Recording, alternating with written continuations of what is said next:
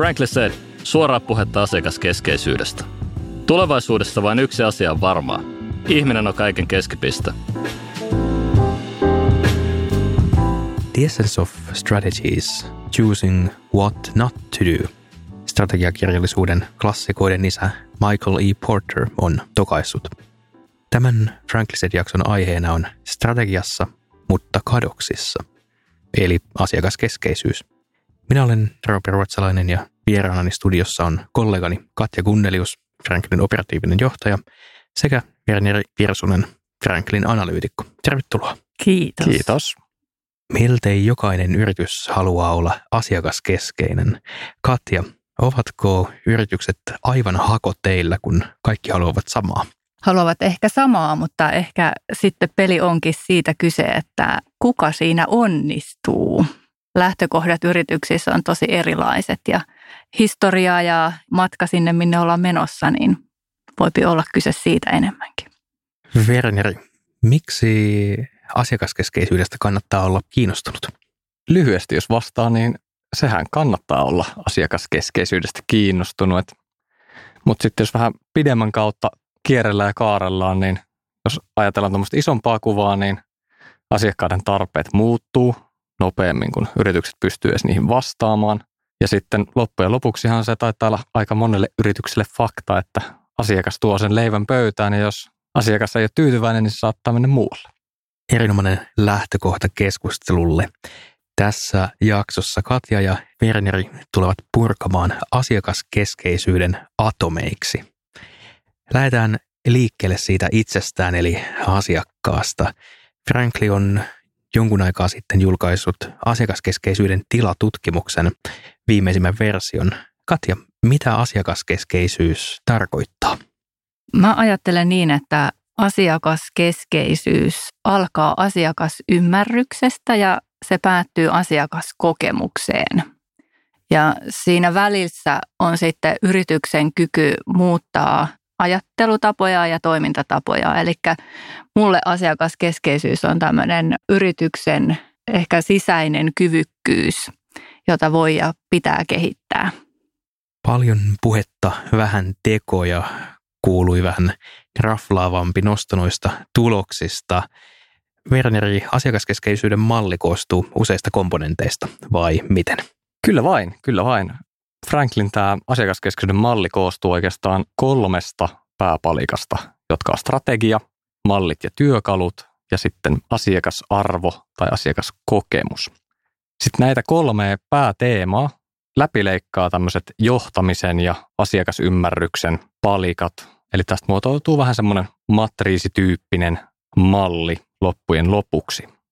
Mä voin kertoa vielä näistä eri palikoista hieman, eli vaikka aloitetaan tuolla strategiasta. Tätä voisi kuvailla ehkä semmoisena organisaation valintoina, eli mihin yritys on matkalla, määritellään tulevaisuuden kuvaa, tulevaisuuden suuntaa, ketkä on vastuussa siitä, että asiakaskeskeisyyttä edistetään organisaatiossa ja näkyykö vaikka tutkittu tieto millä tavalla päätöksenteossa, ymmärretäänkö asiakkaita ja viedäänkö sitä sitten oikeasti myös käytäntöön.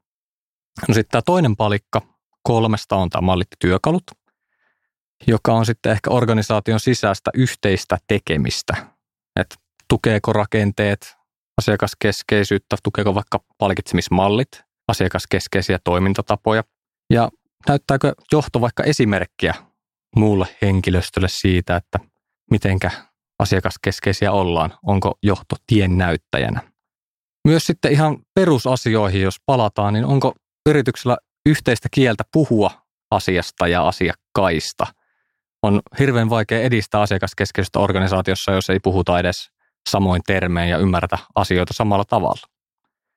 No sitten viimeinen, tämä kokemuspalikka, on ehkä se, missä nämä strategia ja työkalut nivoutuu sitten yhteen, mitenkä ne kääntyy käytäntöön asiakkaalle päin. Onko tarjoama oikeasti relevanttia, kiinnostaako ketään nyt, mitä me tehdään, ja osallistetaanko asiakasta vaikka näihin meidän prosesseihin näistä kolmesta näkökulmasta kun katsoo, niin minkälaisessa kunnossa suomalaiset yritykset ovat? Heliseekö kuumemittari pahoilla lukemilla tai miltä näyttää yritysten tila? No yritysten tilahan näyttää paremmalta kuin vaikka pari vuotta sitten. Eli me tehtiin tämä tutkimus myös parisen vuotta sitten ja siihen nähtynä, niin asiat ovat edenneet. Eli parempaan suuntaan ollaan matkalla ja asiakaskeskeisyys on tietyllä tapaa ehkä lyönyt läpi organisaatioissa asiana. Korkeimpia tuloksia, jos katsoo näiden tutkimustulosten kautta, niin on just nämä suuntaa antavat strategiset palikat siellä, että ollaan määritelty visio asiakaskeskeisyyden kautta ynnä muuta. Tämmöiset ehkä asiakaskeskeisyyttä mahdollistavat elementit alkaa olemaan paikallaan, mutta sitten vielä konkreettia ehkä vielä on työn alla. Et matalimpina on just tuo äsken mainitsemani kieli, eli todella harva suomalainen organisaatio vaikka pystyy sanomaan, että heillä on koko organisaation yhteinen kieli puhua asiakkaasta ja ymmärtää asiakkaitaan. Myöskään palkitseminen ei välttämättä tuo näitä asiakaskeskeisiä toimintatapoja tai sitten, että miten asiakkaita osallistetaan, niin ei välttämättä ole vielä silleen täysin hiottu, mutta hiomaton timantti. Mutta timantti kuitenkin.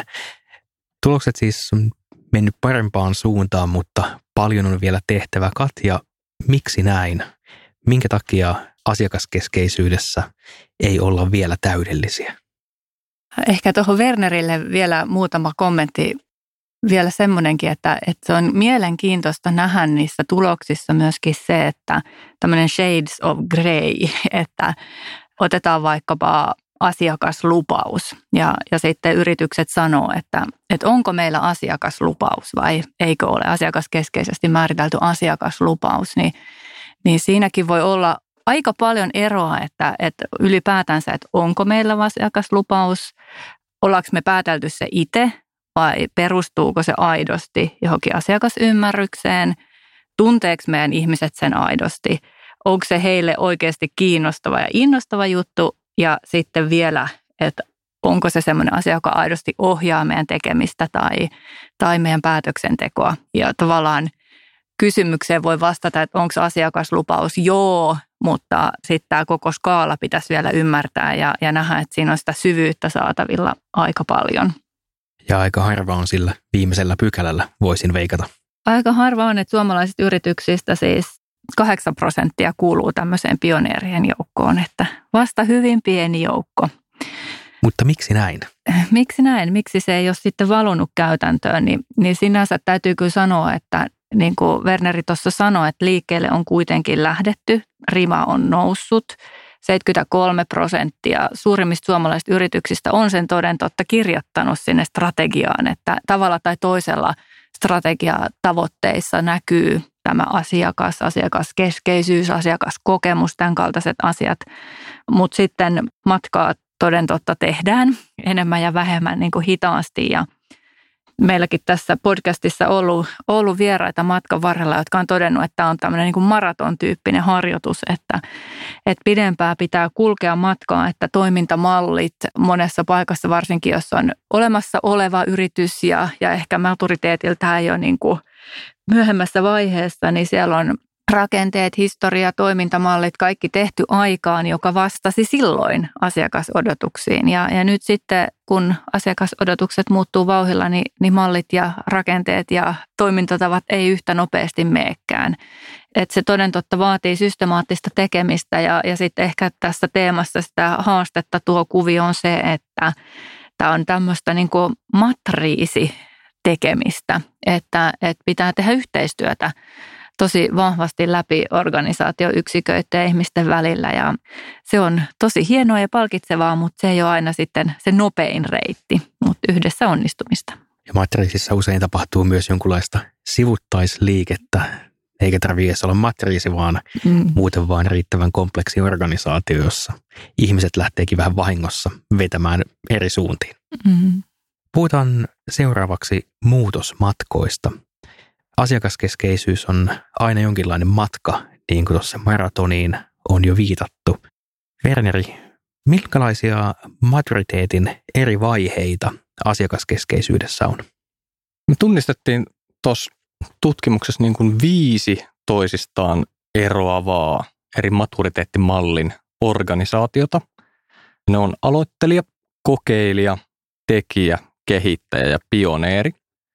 Aloittelijat on tämmöisiä ehkä juuri vasta alke ja vasta kirjoitettu se asiakaskeskeisyys tai asiakaskokemus sinne strategiapapereihin, ehkä jonkin yhden tai harvan henkilön asiakaskeskeisyyden edelläkävijän toimesta, jotka puskee sitä asiaa siellä organisaatiossa eteenpäin. No sitten kun se saadaan sinne strategiapapereihin ja lähdetään pikkusen viemään sitä kohti käytäntöä, niin päästään tuohon kokeilijatasolle, jossa on sitten jo neljännes suomalaisista organisaatioista, kun tuolla ihan alkutekijöissä on kuitenkin vaan reipas kymmenys. Näitä kokeilijoita, niin tosissaan ekat konkreettiset teot alkaa olemaan tehtynä. Pienet kokeilut hyvässä vauhdissa ja nyt olisikin tärkeää pitää se momentumi menemässä eteenpäin ja siihen yhdessä sovittua suuntaa kohti. Siitä eteenpäin tänne tekijätasolle, kun päästään, niin täällä onkin jo suurin, tämä on yksittäisistä näistä tasoista niin suurin. Täällä on reipas kolmannes suomalaisista yrityksistä ja täällä ehkä ruvetaan pikkuhiljaa tuomaan systematiikkaa siihen asiakaskeskeisyyden tekemiseen, että on lyöty selkeät tavoitteet, joita pystytään seuraamaan ja niitä koko ajan peilataan sitten omaan tekemiseen. Ja siellä myös tämä tekeminen on ehkä saanut jo oikein kunnolla myötätuulta taakseen, että myös semmoisia näiden rakenteiden ja asiakaskeskeisyyttä mahdollistavia asioiden lisäksi, niin pieniä kulttuurisiakin muutoksia alkaa olemaan ilmoilla. Eli ruvetaan peilaamaan omia tuotteita ja palveluita jatkuvasti siihen asiakaspalautteeseen ja parannetaan niitä koko ajan tämän pohjalta. Neljäntenä tämä kehittäjä, jotka on sitten jo huomattavasti pidemmällä ja alkaa tämä pakka myös harvenemaan, kun tuosta tekijätasolta lähdetään eteenpäin. Siellä ehkä vanhoille rakenteille annetaan jo pikkusen kyytiä, jotka voi, kuten tuossa Katja aikaisemmin sanoikin, että ne voi ehkä jarruttaa, kun on tehty eri aikakaudelle, niin niitä ehkä ruvetaan kriittisesti tarkastelemaan ja tarvittaessa purkamaan ja tuomaan uusia asiakaskeskeisempiä tapoja ja toimintamalleja niiden tilalle. Myös esim. palkitseminen alkaa tukemaan sitten kaikkea tekemistä ja ehkä voi ajatella, että kaikki tekeminen alkaa nivoutua siihen asiakaskeskeisyyden ympärille niin kuin todenteolla ja tämä koko teema alkaa läpileikkaamaan organisaatiota, kun aikaisemmilla noilla portailla se on ollut enemmän pistemäistä. No sitten on vielä tämä viimeinen pioneeritaso, se 8 prosenttia, josta jo mainittiin, niin täällä on sitten nämä asiakaskeskeisyyden todelliset edelläkävijät, jotka pystyy ennakoimaan vaikka tulevaisuuden asiakastarpeita ja rupeamaan vastaamaan niihin jo hyvissä ajoin. Täällä datakyvykkyydet ynnä muut tällaiset asiat on niin kuin todella korkealla, jotka erottaa niitä sitten näistä muista. Katja, olet auttanut organisaatioita tuolla muutosmatkalla kipumaan maturiteettiportaita ylemmäs. Jos me ollaan vähän aikaa vielä siellä alkupäässä ja ylipäätään matkojen alkupäässä, niin mistä kaikki lähtee liikkeelle? Mitä ihan ensimmäisenä pitää tietää? Matkalle kun lähdetään, niin itselläni siellä on aina muutama tärkeä kysymys ja, ja ne on, että mistä ja sitten, että mihin. Ja molemmissa riittää sellaista työsarkaa näin johtamisen näkökulmasta, että, että mistä kysymys on tietenkin sitä, että, että ymmärtää edes sitä omaa lähtötilannettansa ja, ja, ja maastoa ja on se sitten tätä asiakaskeskeisyyden maturiteettia, mutta, mutta sitten monia muitakin asioita just historiasta ja kulttuurista ja niin poispäin. Eli kuitenkin vaan sen päälle voi rakentaa, mitä, mitä olemassa on. Ja sitten se antaa myös ymmärrystä siitä, että mikä on seuraava mahdollinen askel. Ja sitten tämä mihin kysymys, niin ilman muuta pitää olla se suunta, että mihin ollaan menossa. Ja, ja tässä tietysti, kun puhutaan asiakaskeskeisyydestä, niin, niin sitä suuntaa pitäisi olla antamassa tämmöinen ymmärrys asiakasarvosta, että mikä tuottaa arvoa tänään ja mikä tuottaa huomenna ja mikä voisi olla meille se erilaistava omaleimainen arvo, jota me halutaan tuottaa. Mikä noista matkan vaiheista sitten vaatii erityisen sinnikästä systematiikkaa ja jumalatonta juurruttamista?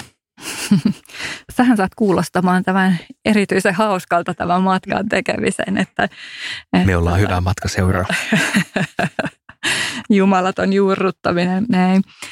Sanoisin näin, että lanseerauksesta tämmöiseen käytäntöön, niin siinä on niin kuin yllättävän pitkä aika. Ja monta kertaa se on hyvin erityyppistä työtä se, että että määritellään ja vaikkapa on se sitten brändistrategiaa tai haluttua asiakaskokemusta tai, tai rakennetaan kehystä, on ne sitten segmenttejä tai asiakaspolkuja, niin, niin siinä on monta kertaa niin, että tiimi on tehnyt tämän eteen töitä vuoden, puoli vuotta, että et me saadaan se määrittely tehtyä ja, ja se on jo yksi voitto itsessään.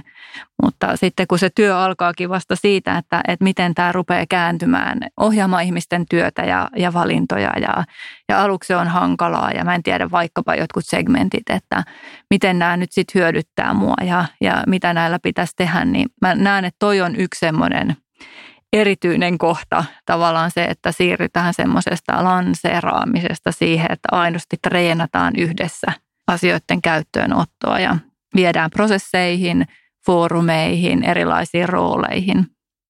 Onko toi myös sellainen vaihe, jossa vauhti alkaa yleensä hyytymään vai onko myös jotain muita kuolemankuiluja? Vauhti ei välttämättä niin tarvi hyytyä, mutta, mutta siinä tulee mukaan paljon uusia ihmisiä. Ja niiden ihmisten vauhit on kovin erilaisia. Ja ne lähtee eri kohista liikkeelle siihen matkalle, niin sen takia tosi tärkeää saada ihmiset eri rooleissa mukaan matkalle. Eli asiakaskeskeisyys ei ole pelkästään asiakkaan ymmärtämistä, vaan myös organisaation erilaisten ihmisten ymmärtämistä. Niin, mitä suuremmassa määrin. Että se jokaisen ihmisen ja erilaisen roolin niin kuin ymmärrys siitä asiakkaasta niin lähtee erilaisista lähtökohdista.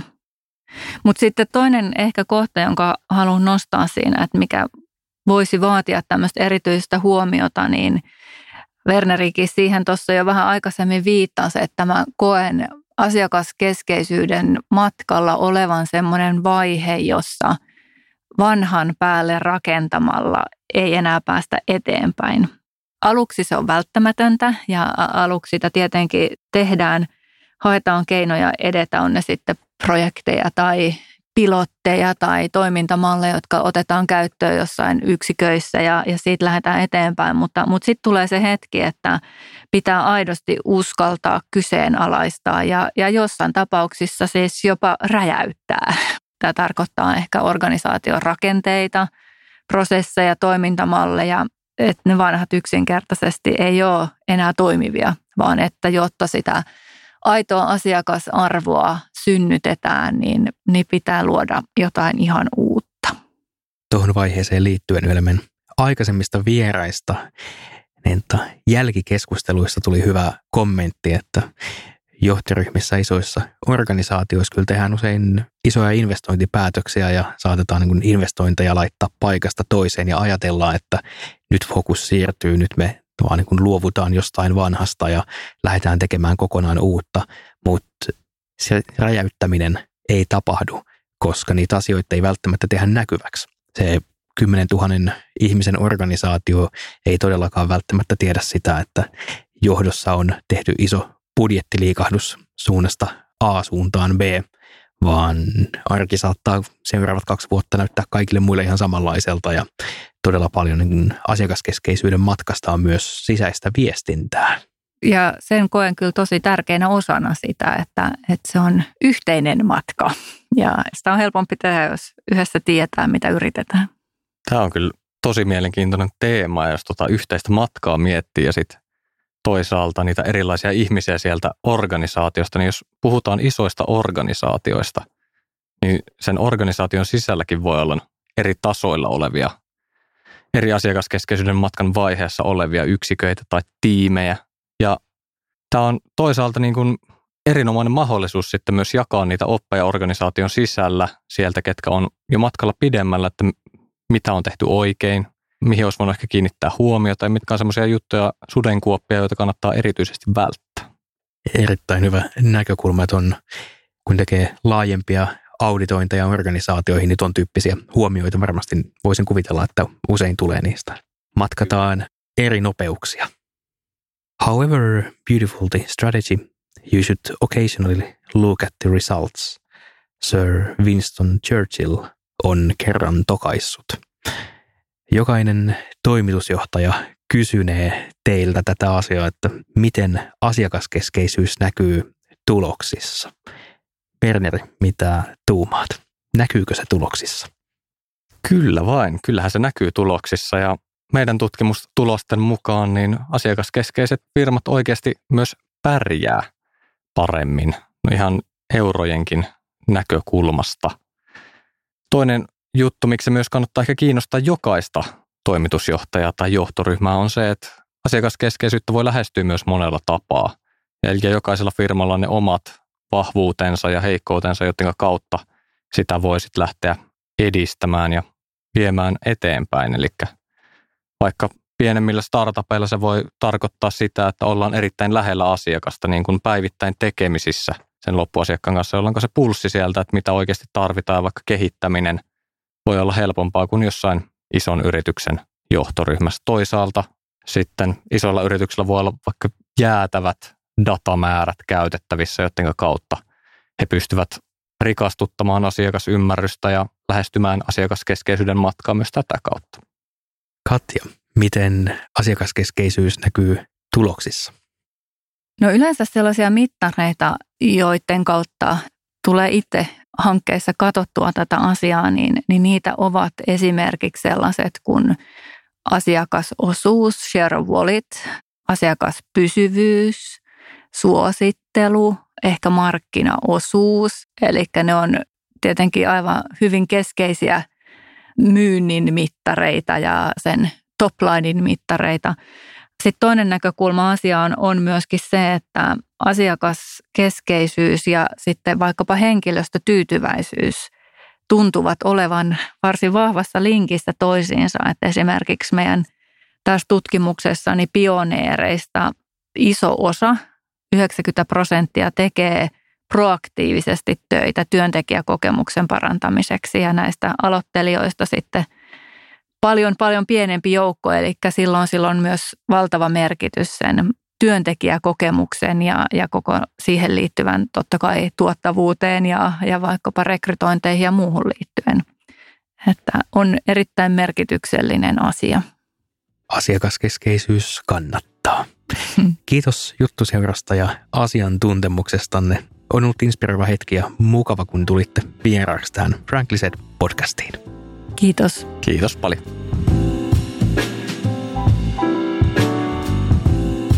Frankly Said, suoraa puhetta asiakaskeskeisyydestä. Tässä podcast-sarjassa käsittelemme asiakaskeskeisyyttä eri näkökulmista. Levennämme ajattelua eri toimialan kautta sekä syvennämme ymmärrystämme yksityiskohtaisemmissa teemoissa. Kuuntele myös Frankly Said podcast-sarjan muut jaksot franklypartners.fi.